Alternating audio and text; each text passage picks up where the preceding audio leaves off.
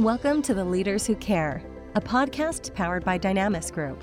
We are here to give the stage and support to those committed to create a positive and lasting impact, way beyond the profits and margins, the leaders of the world who care for others and serve a bigger purpose. Join us on the journey of creating a better, more caring world. And now to your host, Marian Temelkov.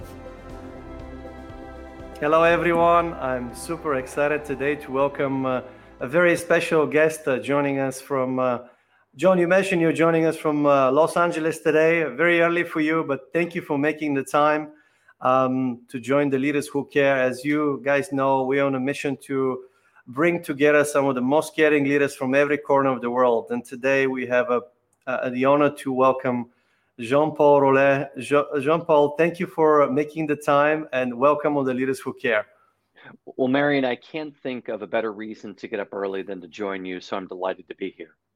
Oh, fantastic, John. Well, I have so many questions to ask you, but uh, John, they, well, if we look at um, uh, what what you have done, and I had a privilege to look back and what you've accomplished, it is. Um, really what does it take when you look at your journey and what inspired you to really get to the very top i mean harvard university university of chicago is one of the world leading universities and um, pursue that passion for ethical leadership and and so maybe starting with your brief uh, journey on on your major milestones that led to this inspiration to what you do today Absolutely. Uh, so, as someone who uh, grew up for uh, much of his life when he was a young person in a rural part of this country, uh, in Michigan, on an apple farm, I'm the sixth generation of my family to be there. Uh, I had somewhat unlikely beginnings, um, not coming from a kind of traditional city. But growing up on that apple farm and spending time there, of course, I think like a lot of young people, I had big dreams and saw the obvious way of pursuing those dreams is in going to a major university. And I was fortunate enough to be accepted to Harvard University and attended Harvard College. And while I was there, I guess in the broadest sense, I really devoted myself to the humanities, to the liberal arts, and had the opportunity to kind of read widely, to dig into history and literature and philosophy. And while I was doing that, I, I found that great passion, but I wanted to find a way to apply what it was I was reading in these wonderful books to address kind of contemporary questions and concerns. I have a great admiration for so many of the academics that I've known, but I wanted to find a way to apply that to teaching to kind of change people's lives. And so after a time, I found that the obvious way to do that was first by teaching ethics. I began by teaching business ethics starting at Harvard University in 2005 and then a couple of years later added on uh, a leadership class that I've now taught since uh, 2008.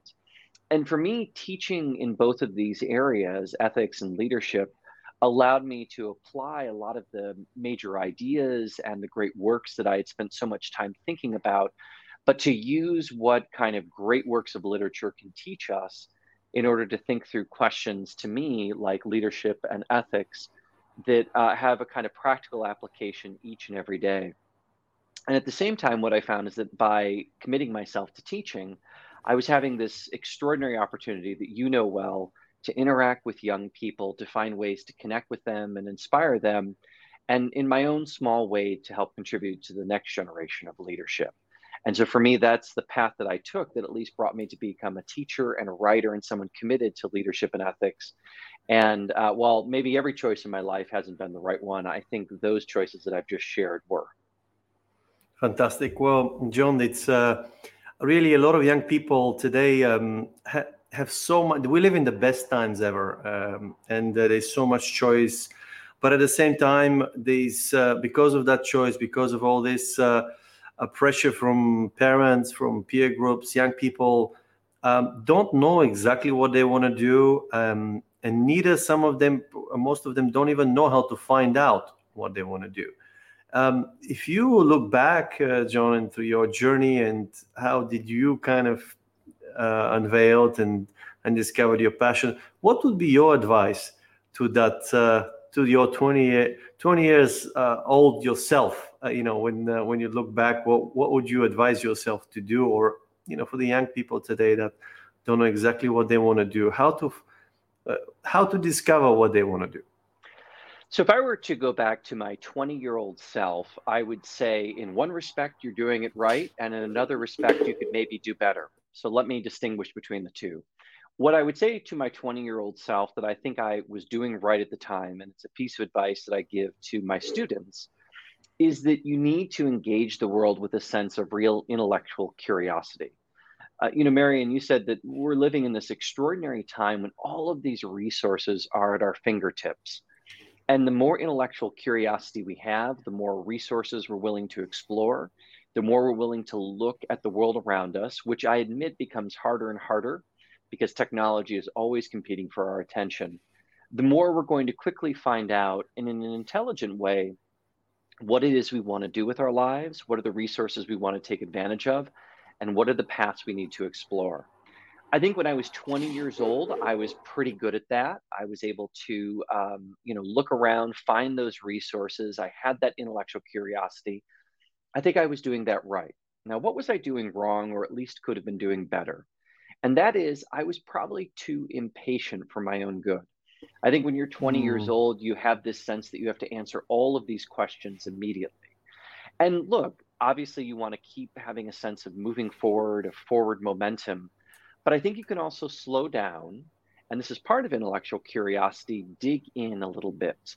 You don't have to solve every question about your life by the time you're 22. And in fact, most of my friends who felt as though they had solved every question by the time they were 22 ended up learning that they were wrong. I was maybe a little bit in too much of a hurry for my own good. And I think being in a hurry can work against that spirit of intellectual curiosity. So I don't want to say that you need to either give up your ambitions or stop moving ahead, but you have time to kind of search around. A metaphor that was given to me when I was just a little bit older than that, which I've always quite liked, is you can think of your career very much like a rocket on a launch pad. Mm-hmm. And if you if you think about a rocket on a launch pad, think of how large those boosters are and how much gas has to go in to get get the rocket off the launch pad. And a friend of mine said the larger the boosters, the longer it takes to fill up those tanks and the farther you're ultimately able to go. And so by slowing down, looking around, taking your time, what you're doing is you're filling up larger boosters, and that allows you to take off with greater thrust and ultimately go farther. I've always liked that metaphor, and it's one that I've tried to impart to my students in a way in which I've challenged them to think about their own lives. What I've never heard that before, Jean Paul, and thank you for sharing. It's fantastic. Well, absolutely, the knowledge is power, and you're filling up your your boosters. And I think your twenties, you absolutely. Um, I would do the same. You know, explore a lot of things, and I've been blessed to probably naturally do a lot of those things when I was in my twenties, and then uh, eventually uh, figure out what what really excites you most, and uh, marry that with your strengths and I think something uh, something great could come out of it. So, uh, what a great uh, metaphor and sharing that story. And John, looking and then moving forward. Okay, so young people just going through that journey because it's one thing. I think that the reason why they rush or hurry a lot is because they want immediate gratification. It's mainly linked to a lot of the technology uh, changes and how we are influenced by it as well there's an impact. Um, how, um, what do you think uh, young people can do to learn to be patient with themselves? Because I think that's a that's a major one for them.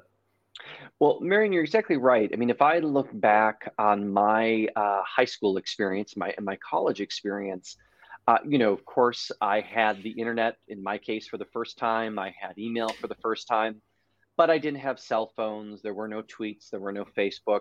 There weren't all of these technologies competing for my attention. So it was a little bit easier to not be distracted. So that was one element of my life that was a little bit different than it is for students today. But the other element is that I think that I was able in um, not not always the most successful, but I was able to think about the ways in which I could make incremental progress toward goals that were valuable to me you know, my parents often tried to communicate to me that any goal worth working toward takes time, right? And if you think of any kind of great accomplishment, right? Think of, say, Michelangelo and his assistants painting the Sistine Chapel. That doesn't happen in a weekend, right? Or Tolstoy writing War and Peace. That doesn't happen over a month long adventure. Great works take time. And the greatest work that you're engaged in is the work of yourself, working on yourself, becoming a better person, learning the skills consistent with leadership. You are your own project. I often say, with respect to my students, that when you think of leadership, you are both the potter as well as the clay. So you are both the person shaping the object and the object yourself. And if any of you have ever done the creative arts, and pottery is a good example, the first time you sit down at the potter's wheel, the work that you do won't look so great. The, the pot that you'll end up taking home from that pottery class won't be particularly impressive. It takes time to perfect any kind of craft. And so, insofar as you can kind of think about the goals that you have and think about questions of incremental progress, the point is not that you've perfected what you're doing tomorrow or even next week, but that over time you're moving in the right direction. And if on the one hand you're easily distracted, or if on the other hand you're easily discouraged, you'll merely turn in circles. You won't make the incremental progress necessary to realize your greatest potential and to ultimately realize kind of that Sistine Chapel or that War and Peace that is your own great accomplishment it is hard to have that level of patience. And I will often tell my students that I think that patience is the most underrated virtue when it comes to leadership. But learning that virtue early, uh, I think, can take you a long way in the process toward becoming a leader. And it's something I encourage my own students to work on cultivating very early on in their own leadership development. Fantastic, John. Thank you so much. And I think um, you're right. The, more I, when I looked, I was just starting to think of what is important at the end of our lives. You know, when we go there and say, what is left? Well, I guess uh, it's not just about the accomplishment of what you achieved, that goal at the end, but who did you become or who you became along the way? And that's what you really shared. And uh, who did you share that with as well? I think those two um, that your character prevailed. You made it. You you you you lived a life that was worth living. Um, and you, I, I, like what you just said. Working on yourself, your own project. Um, so, and you're right. If you start to look at it this way, you will start to look at the skills, the areas you want to develop, and you can go one by one, day by day, um, improving that. Uh, and, and, hopefully, of course, there'll be challenges along the way but um, you can become the masterpiece that God has created you to be. Um, and you have the accelerators, i.e., the technology, which can be used to your advantage versus your distraction. But I agree with you. It, the world is full of distraction, and uh, and also temptations as well. I think um, temptations is uh, on every angle. I mean, it's looking at because when you become successful, everybody wants um, your time, your attention. You, I'm sure you experience it yourself. So, how do you decide where to invest your time? What's your how do you kind of manage those distractions? Because I think that's a that's a, a very um, it may may seem easy for some, but but also could be quite uh, um, quite difficult for others. Well, I think uh, what you're really describing are two types of distractions. So let me speak to both of them. The the first is kind of the distraction that can sometimes come with technology, and and just kind of not paying attention to the work that's in front of you. And what I often communicate to my students is that you need to think about your leadership project consistent with the way you think about getting in shape, right? if one desires to get in better shape, just thinking about it uh, won't allow you to do it. And merely going to the gym once or twice won't prove successful. How do you do it? You go each and every day and you follow a practice over a period of time, make a good habit of exercise. Well, making a good habit of not being distracted and staying focused is important as well too. Let me give you one small example from when I was writing my dissertation. We all know how distracting our phones could be. And we all know that if we're sitting somewhere and we begin to lose our train of thought, we end up picking up our phone and scrolling through the latest tweet or the you know the latest news on a website and so i actually started making a practice this is a very small thing when i was writing my dissertation is that when I would go to the library, I would go to the library, I would leave my phone behind, and I would actually go to a library where I didn't have internet access. And I would be there for a number of hours until I got the 600 words I was aiming for, and I wouldn't go home until I was done. So I was forcing myself to not be distracted. Why? Because I knew that I'm a human being and human beings are vulnerable to temptation. So I was trying to narrow the amount of temptation that was in my life and cultivate good practices. And that's the same thing you do if you were looking to exercise and get in shape. So, how can you cultivate practices that make you less distracted, allow you to be more focused on the project at hand? The second kind of variety of distraction you're describing is a world where kind of people are always competing for your attention um, and trying to figure out how do you allocate your time. And that's, I think, a project you have to go through over the course of your life. But I think the deeper your sense of self, knowing who you are, what it is you want from the world, what it is you hope to accomplish, the stronger a sense you have on that, the easier it is to make these decisions. We are most distracted when we don't know what we want and we find ourselves bored. But the more that we are committed to a project in our lives that give us incitement, enthusiasm, and meaning, the easier it is to say no because we know what it is we want from life and we know what we can pass up on. So I think having that sense of self, having a sense of the things you care about and are passionate about, if you have that in your life, it's it's easier to not be distracted, um, and to a certain extent, easier to say no. Well, th- this is um, so important and valuable um, skill for everyone to to learn um, how to manage that. And you're right, we're human beings; we all have it. Sometimes we demand it from our children, but we don't do it, and that's uh, that's I think very important to lead by example um, in many of those areas. But the the beauty is that um, these we we have so many opportunities today. We can uh, we can make a profound impact um, with and really live that passionate lives uh, and abundance in every area that matters to us uh, uh personally. And that's and by the way, uh, whoever says that's not possible, I don't believe it because if God says that, then then I, why should I believe someone else? So I, my message is you can have it all. I have seen people that can have it all. That's your um, spiritual health, that's uh, or your spiritual growth, your mental health, your physical health, your financials, and your relationships wealth. So all of that can you know can happen. The impact you you create, and um, and I'm really inspired to um, to to kind of uh, uh, pursue this and, and share that with, with, with people and everyone that they encounter because um, it's possible. And uh, of course, for me, care is very important. It plays an instrumental role. I'm very, um, I honor the work you have done, uh, John Paul, for ethical leadership. It's, it's fantastic. And really, um, you've committed uh, uh, really a lifelong, you know, such a kind of uh, years of dedication of creating that uh, Jean Paul, as you said, um, that uh, that special uh, masterpiece you, you're working towards. And um, what inspired you to do that? And uh, um, what is your advice now if you look at the other end of the spectrum? So, of really the current leaders of today, those CEOs that are right now having to very quickly um, adjust uh, retained it talent because 40% as we know it's the it's really the big resignation we're living right now. Young people don't want to be part of uh, joining companies want to be working for themselves or be entrepreneurs. A lot of uh, people more than 40% said they will be ready to leave within three months. Um, and of 20s are, are probably open-minded if you don't keep. So I think it's really a major signal, and Corona triggered uh, a lot of these processes.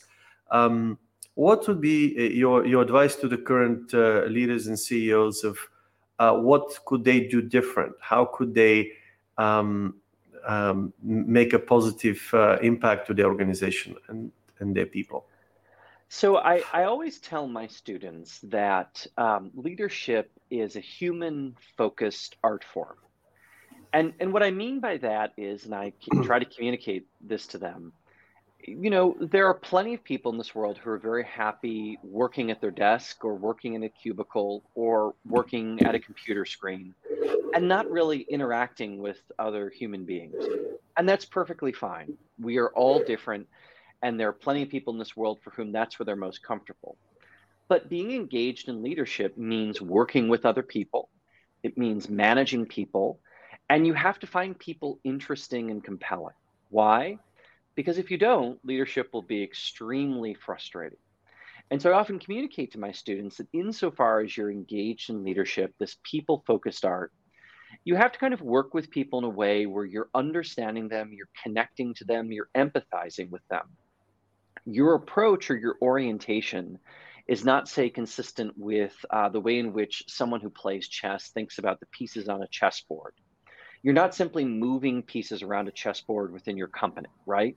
You're dealing with people who have their own volition, their own worldviews, their own ways in which they make meaning.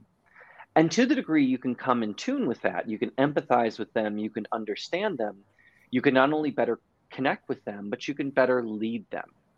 And that's ultimately what you're aiming toward with respect to the art of leadership.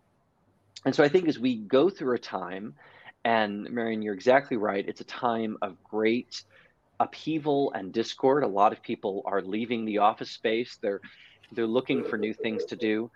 I, I think what that speaks to, uh, if you're in a leadership position, is this pressing need to connect with people and understand how their needs may have changed because of the experience of the last year and a half. If you're not doing that as a leader, if you're not checking in, you're not kind of renewing that connection you have with the people around you because you not only have to connect with them, you have to find ways to renew and refresh that connection.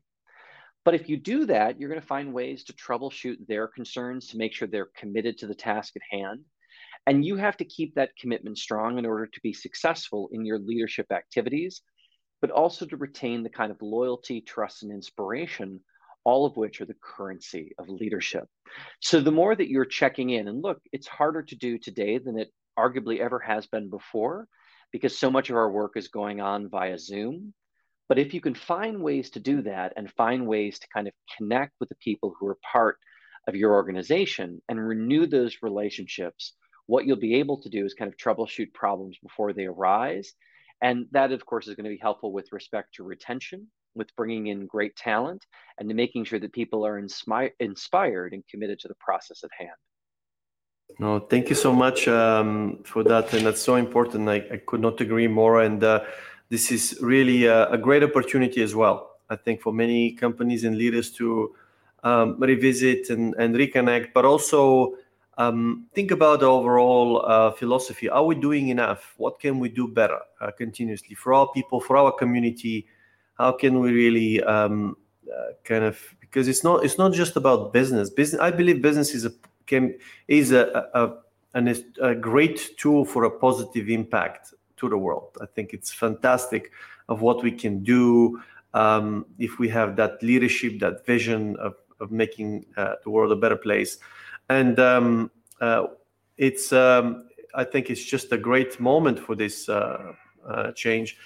In looking at really uh, care and what you, your pursuit for ethical leadership, um, what role care played in your success, Jean Paul? Well, that's a, that's a great question. So, um, for me, I was very fortunate uh, to have wonderful, loving parents and a great group of friends who um, found ways to kind of support me as I've gone along this process. But it's important to note, and this is something you well understand, Marian, that care is a two way street, right? Yeah. It, it's not simply something that you are consuming yourself. And in fact, you're generating care and concern by the care and concern you show others. The example that I would give, and maybe this is a lesson uh, that I think might be valuable for people in your audience, is that my mother once told me that you know you go to college you meet all these wonderful people and then you'll move to different parts of the country and the world and she said you know if those relationships are valuable to you you have to continue investing in them right?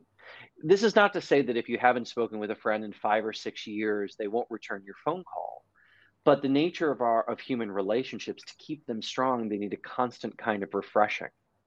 And so she kind of communicated to me no matter how busy you get, how ambitious you are, um, how much you're looking to further your career, you have to take time out for these relationships to show that care and concern, or they won't be as strong and meaningful to you as they once were. And so, whenever I'm in a city where I know people, I try to take time out and connect with them. I try to be responsive when it comes to email, make time to call individuals. And what that allows me to do is to kind of keep those relationships strong. But care, of course, is a two way street. And I try to do my part in that process and to kind of show the people who've cared about me that that care is something I reciprocate.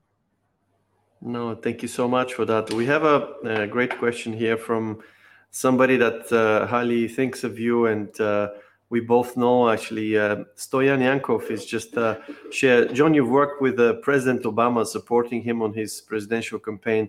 What are the, some of the leadership lessons you've learned from him that are perhaps not so obvious to the public? So I think one of the leadership lessons I learned from him while working on the 2008 campaign is uh, something that actually was important to me as well too, and that is a commitment to empathy. Uh, Barack Obama would always talk about empathy in his writings and his speeches. It's a very important word to him. And it's a word with a very specific meaning. He doesn't just mean kind of showing attention to others, being kind of careful and caring toward them. What he means is also working hard to understand the worlds of other people, understand how their experience is different from yours, and showing care and appreciation for that specific experience. And what that requires of you individually is time, attention, and yes, care. It's not just that you're kind to another person or thoughtful toward them, but what you're trying to do is kind of understand their experience, the world that they come from. And that's a way of kind of showing respect to other people around you. And so this is something that Barack Obama talks about a great deal. And I think for him, as someone who has such a distinctive background, his father being African, uh, being black, his mother being white, growing up in very unusual circumstances overseas in Indonesia for a part of his life. I think he led a life where he was very sensitive to kind of differences he'd seen others. And he communicated, I think, to all of us who were on a team together, the team that was the 2008 campaign, that we needed to show that same sense of empathy and respect for the experience of others. To me, that's a valuable lesson for life generally, but also an especially important lesson for leadership. Because, especially when you're talking about leading complex groups, whether in government or in a company, you're dealing with lots of people who have different backgrounds and different experiences. And to truly connect with them, you have to be willing to ask them questions and learn about where they come from. I think Barack Obama is a wonderful exemplar of that, and it's certainly something I try to do in my life and in my teaching as well. Fantastic. Well, I I also uh, think that I remember back uh, in that time, this was one of the most inspirational campaign that I've. Uh, and when he became the president, and and then it was announced, um, the whole world was in hope. Um, and I think it's very much to what you just said. Uh, really, that empathy, that care, ability to understand others and and care for them, of where they come from, what is important to them, um, and hence obviously the what we have seen um, that that came out of this. So it is uh, fantastic lessons, um, you know, for not only current CEOs but also uh, future leaders that uh, care and empathy has a huge role to play um, in even your own well-being. Um, because a lot of people may be rich financially, but they might still be miserable. There's a lot of cases of this kind. And I think uh, some of that has to do with exactly what you just shared that empathy and care of others uh, along the way, along the journey. Um, and talking about really that uh, achieving that um, satisfaction, that uh, well being, that sense of, hey, I'm I feel satisfied with what I do. I'm proud of the things that that we're doing. You know, that I think that's very important to, um, as you mentioned, take care of yourself. And um, how do you take care of yourself, uh, Jean Paul? How do you recharge? What What are the things that you do on a daily basis in order to allow you to have that inspiration and motivation to do the things you do? Well, one thing I do, and, and I would say this is probably a bit of a difference from the way I did things when I was, say, 20 years old to today, and it's actually a lesson that I've really tried to take to heart, is that I try to sprint less and jog more. What precisely do I mean by that? You know, when you're sprinting, uh, if you think of, say, Usain Bolt, right? He's someone who runs the 100 meter and the 200 meter dash. They're relatively short distances. And, you know, with all due respect to sprinters, that's a wonderful way, uh, you know, to win a gold medal at the Olympics, perhaps. It's not necessarily the best way to lead one's life. The jogging approach instead is quite different. It is kind of focusing on a goal that's going to take you a little bit of a while and building a kind of healthy rhythm that allows you to get there. Uh, for many years, I was a long distance runner. Mm. And you know, the worst mistake you can make if you're running a marathon, say, is to run as fast as you can straight out of the blocks. Because maybe for the first mile or two, you'll feel great. But by the time you get to about mile 18, it's going to be the worst day of your life. Instead, what you have to do is you have to jog and you have to think of your training in those ways. So, what I try to do is constantly pace myself and to think about what it is I need to do to make sure that I'm successful over the long haul, not just the next 100 yards. And so, one of the things I do as part of that, and I'm much better about this than I was when I was 20 years old, is I think about how can I make sure that my health is as strong as possible. And I think one thing we tend to overlook often when you're dealing with people who are very successful is they tend to dismiss sleep, right? You know, the old maxim, I'll sleep when I'm mm. dead.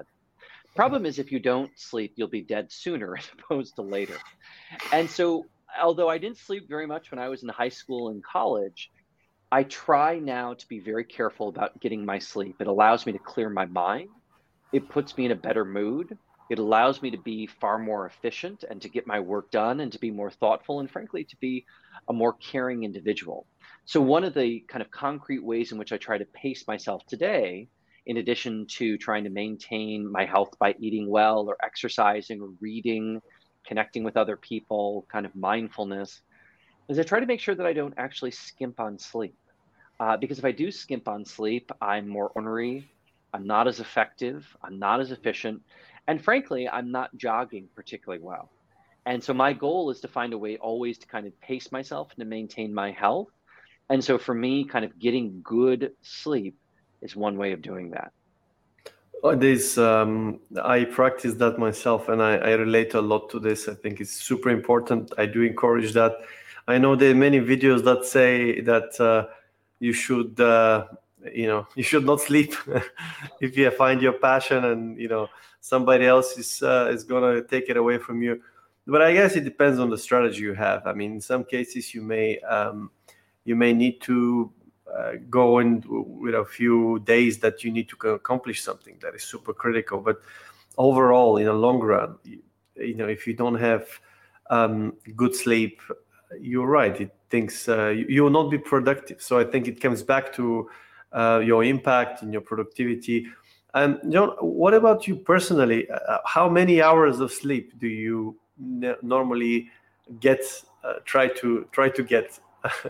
So, I'll, so I'll be very honest with you. When I was in high school and college, I did not sleep much at all. Um, I would sleep only three or four hours a night, and uh, I was pretty miserable. Uh, you know, I always felt that I was sleep deprived. I I felt like I was kind of a zombie walking through my life and I I now try to get nine hours of sleep every night. And I know that if I get nine hours of sleep, I wake up in the morning feeling great. I am tremendously efficient in all of my tasks. I'm a much more pleasant person to be around. There are some people who need less sleep, and I'm very envious of those folks who genuinely only need four or five hours of sleep a night but you know we all know our own bodies and for me at least getting that good sleep allows me to get up and be as efficient as possible and sometimes people will say to me well you know that's so many hours uh, aren't don't you feel like you're wasting time and my response is well it's the time that you're awake how best do you make of that time for me at least if i only get four or five hours of sleep and sometimes you have to do that you know, Marian, you shared at the very beginning um, of our time together that I happen to be in Los Angeles today. I, you know, flew last night for a meeting that I have um, today. I can't say that I got a lot of sleep last night. That's all right. That happens from time to time. But I know that if I make a practice of that, I will not be inefficient. I will not be pleasant. I will not be paying attention to details. And that means that the very best won't come out of me in my performance. And so for me, my goal is again about nine hours of sleep if I can possibly get it, because I know that if I've gotten that sleep, particularly before a big event, a speech that I have to give, important work that I need to do, I will be at my best performance level. And I think that's something that we should all aim for each and every day, you know, feeling that kind of sense of health and, and meaning. Um, but also, if you're leading people, you need to have that reservoir of patience. And as we all know, if you're sleep deprived, you tend to become a lot less patient. And so for me, that's what I aim for if I can each and every day. I don't always succeed, but I know that I'm happiest and healthiest if I'm able to get that much sleep in my life.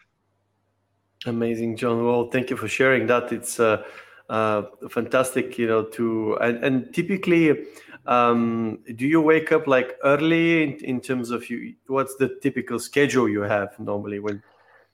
So I tend to be a late worker. Uh, so a lot of my time when I'm not teaching is spent as a writer. Mm-hmm. Um, and so my best writing hours tend to be late morning, um, early afternoon, and late and later in the afternoon. No I am not by any means an early morning person. I would much prefer and typically do prefer to find myself going to bed, say at midnight, one in the morning, and waking up around 10 in the morning and kind of beginning my day. Now, of course, I can't always do that. There are meetings sometimes you have to attend, there's teaching that has to be done.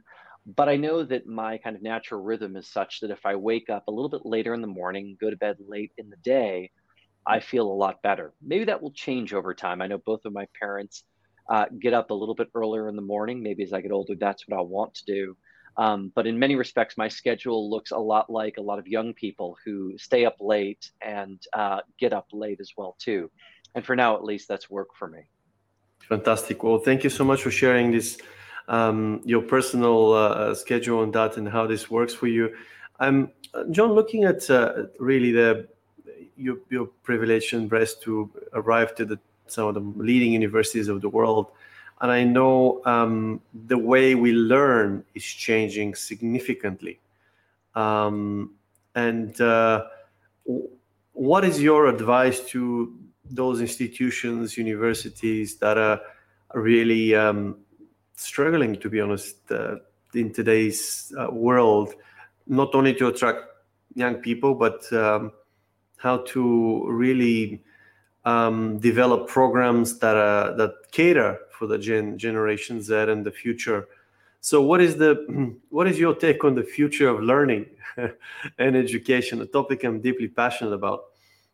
Yeah, it's it's a wonderful question. I mean, I think you know universities always face a challenge that they're run by people who generationally are out of step with their students right? If you go to a major university, the people who run the university, they're in their 40s, their 50s, their 60s, sometimes even their 70s. And so they're generationally out of step with people who are 18, 19, or in their 20s if they're graduate students. And so part of the difficulty is that you are trying to understand how to kind of speak to students who are 20, 30, 40 years behind you. Now, that's always a problem. It's been a problem throughout you know human history at least as long as we've had universities but today what's happening is you have a lot of young people who've grown up in a technological world that is very different from their parents and certainly their grandparents and so you have all these university administrators who are trying to figure out to what degree do we need to take advantage of these technological opportunities to change the way that we teach. Now, one of the interesting consequences of COVID is that teachers around the world all had to learn very quickly how to communicate just in the way we're communicating right now by using a microphone and a camera and a computer.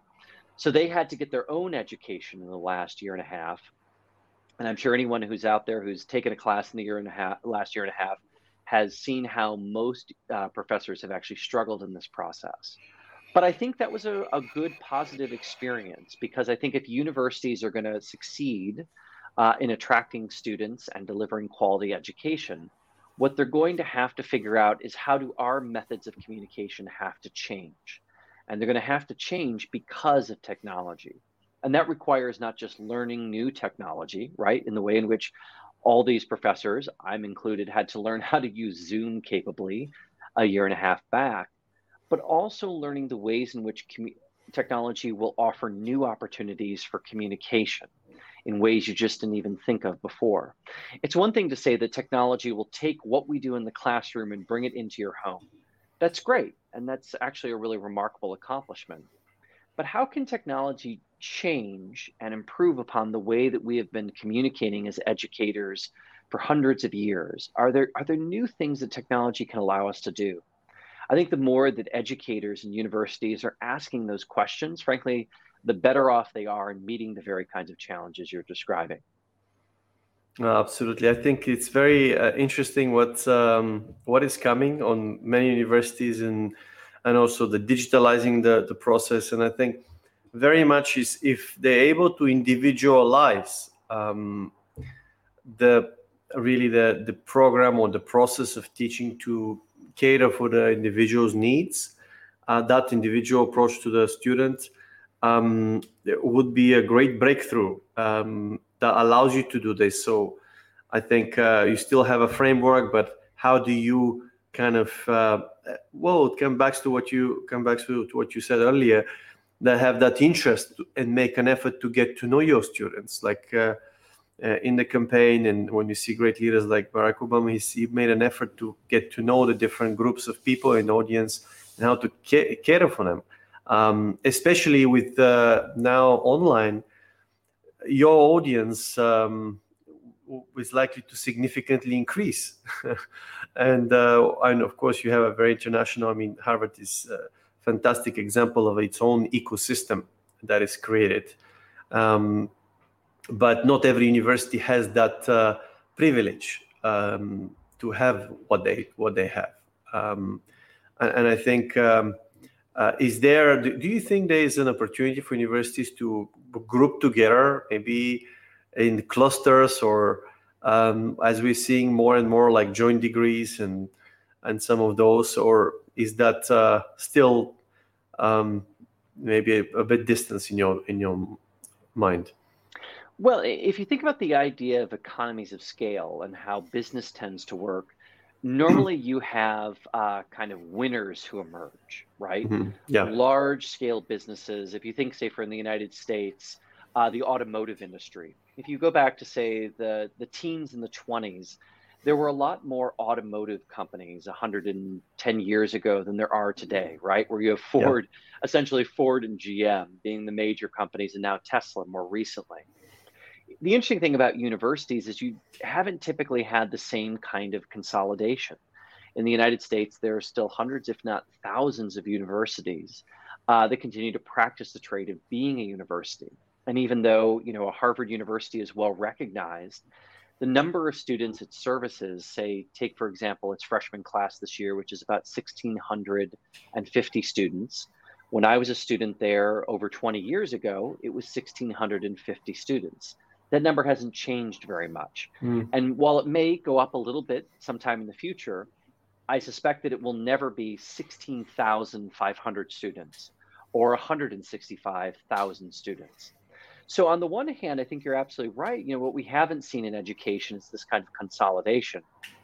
What I will say is with the opportunities of online education and frankly some of the forces that we see in the marketplace, I think you could begin to see some of that consolidation or what I think you could see and I think this is already beginning to happen is major kind of players in the education sphere, major universities will use online education as a way of connecting with more students than they ever have before. Take again the case of Harvard University. I don't expect when I go back to Harvard University for my 60th reunion, uh, hopefully I'll be here long enough for my 60th reunion, that suddenly the number of students who are there will be 10 or 20 times what they were when I was there. Maybe there'll be a 10% increase, but these are the students who are on campus. By contrast, I fully expect that when I come back for that 60th reunion, the number of students who are online and participating in Harvard through online education. And that's already beginning to happen, but it will just explode. And so I think what you'll actually begin to see are a lot of major universities finding ways to co- accommodate a lot more students by that kind of online interface. So it, it, I don't know that it will be consolidation per se, but what you'll have are the emergence, I think, of certain universities that begin to service a lot more students than we've seen certainly in the past. I expect that to happen. I think it's happening already, and I think that will only continue to grow in the future. Fantastic. And, John, um, there's a couple of more questions I want to address with you. One of them is related to uh, what is your vision in terms of uh, brighter and better world? Uh, what's uh, what is your kind of both short term and, and long term? Well, that's that's a great question. You know, something that I often try to give to my students in terms of advice, um, and, and maybe I'll connect kind of short term and long term, uh, is that one I think that people are beginning to realize with respect to technology that it can be a blessing, but if we see some of the kind of problems around mental health or some of the problems of social media, it can be a burden as well too. Mm. And I think in the short term, something that I'm hopeful about is maybe not fast enough, but we're beginning to learn those lessons to make the best use of technology. If you take, for example, our, the cell phones we all have in our pockets, it's amazing the kind of technology that's right at our fingertips. And if we put that technology to best use, it can open extraordinary doors for all of us. Of course, if we don't put it to best use, a lot of problems can come in its wake.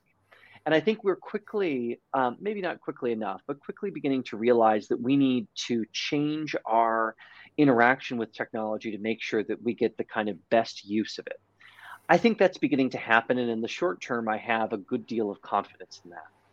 With respect to the longer term, I think something that we all need to think about more, because this is part of what technology tends to do, is technology allows us to create lots of what I would call shallow relationships. Right? Mm-hmm. yeah. If you think of, you know, the thousands of Facebook friends or people you know on LinkedIn, and that's that's fine to kind of have all of those shallow relationships. But I think that, you know, part of the project of living a good life is not just having a large network of people you can connect with, which is something that brings a lot of joy to my life when I travel around the world and meet new people. But how do you also allocate the time, attention, and care in order to create deep relationships. Yeah. Because as we all know, deep relationships, those friendships we've had for years, the people we care about, members of our family, in many respects, those bring some of the most valuable and irreplaceable kind of elements to our life. And sometimes, you know, if we're busy tweeting all of the time or checking Facebook, we're not tending to those relationships. So I'm also hopeful that as in the short term, we're learning how to better interact with technology over the long term, we're going to revisit what it means to create those deep relationships and tend to them. I don't know that we've done that enough, uh, frankly. Uh, you know, so many of us over the last 15 years because of all this new technological distraction. But over the longer term, I'm hoping that we're kind of returning to that. And what that will allow is for kind of a deeper and more meaningful engagement in the human world around us. In many ways, I feel that um, going back to our roots, is uh, because we are as human beings we are not um, we are social. We we thrive when we are together when we have the connection family. And I, technology on one end has given us access to many as you said a relationship but they're shallow they're not deep and i think if we combine that and blend with uh, the deep relationships and able to manage that well um, I'm very optimistic about the future uh, and the way you describe it. I think it's uh, fantastic what's coming. I think a lot of uh, goodness, especially after uh, these difficult times in the last couple of years. Whenever there's a great loss, there's a great uh, um, goodness coming to compensate for that as well. So um, I'm really uh, looking forward to what's coming next. Uh, but Jean Paul, one we're always kind of really interested in sharing something that you haven't shared before, um, something that uh, uh, you, you would like to share with our audience. Sure. Well, I, would love to share um, a, a, little trick that I've long used in my classrooms, but I've never uh, shared publicly before. So I think as, as we all know, actually, when we uh, give uh, public addresses, when you're speaking before an audience, it's a very kind of nerve wracking experience, especially when you're younger. And when I started teaching at Harvard, I was only 27 years old. I was incredibly nervous. And my biggest fear was that when I would start talking in front of this audience, um, I would speak at such a speed, it would seem strange. No one could follow what I was saying, and it would give a sense of my nerves. And so I started a practice, which I've always done when I teach, because even though I'm more comfortable with public speak, speaking, certainly than I was when I was 27. And I've spoken before a lot of audiences. You still get a little bit nervous when you get up there in front of people. I always take a, a post it note and I write slow in capital letters with a marker. And I will put it at the very top left corner of the page. And that does two things for me. One, it reminds me that I need to make sure that I speak slowly and clearly. But two, it kind of makes me laugh a little bit as well too. It puts me a little bit at ease because it's something I've now done for about 16 years and it reminds me of all the experiences I've had, all of the successes I've had in public speaking and, and some of the failures as well too and it puts me at ease. It, it leads me to smile a little bit before I start. So it not only allows me to kind of slow down in the public speaking I do and really focus on the project at hand, it also puts me at ease a little bit as well too. And as anyone knows who's done public speaking, the more you feel at ease, the better you're able to communicate. So it's a small thing I've done, a kind of funny thing I've done, um, but something I certainly haven't shared before. So I'm delighted to kind of share it with your audience. Fantastic, Joe. Thank you so much for that. What a great lesson to public speaking, guys. So, well, um, I wanted to take uh, really sincerely honor the work you do and uh, thank you so much for joining us today, John, and, and really spending your own time and, and getting early for us. Um, uh, really, it means a lot and for our audience for years to come, in fact. And uh, wanted to wish you um, a fantastic uh, trip in LA, but above all, God bless you and your family. Well, thank you so much, Marian. It's been such a pleasure having this conversation with you and talking about leadership, something I'm passionate about. And I'm delighted that I've had a chance to connect with you as well as your audience. So thank you so much for having me. It's a pleasure. If where could people find you if they're interested, you know, to invite you on events or other things, or really some of the books that you have? What's the best way to get in touch? So the best way to get in touch is I am on Twitter. It's the one form of social media I do participate in at JP Rollert, R O L L E R T. Um, you can also find my faculty webpage at the University of Chicago. Um, and also, you can always reach out to me. My last name, Rollert, R O L L E R T, at gmail.com. Always delighted to hear from people and connect with them. Fantastic. Well, thank you so much. And thank you for being a leader who cares, John. Take care. And thank you, Marian. Bye bye. Thanks for listening, and we hope you enjoyed this episode. Find out more about the leaders who care across the main social media channels and help us spread the care culture in your own community first by taking care of yourself, and then of others around you. It all starts with one person, one act of kindness. What is one thing you can do today to make your environment better? Stay inspired and stay caring. See you next time.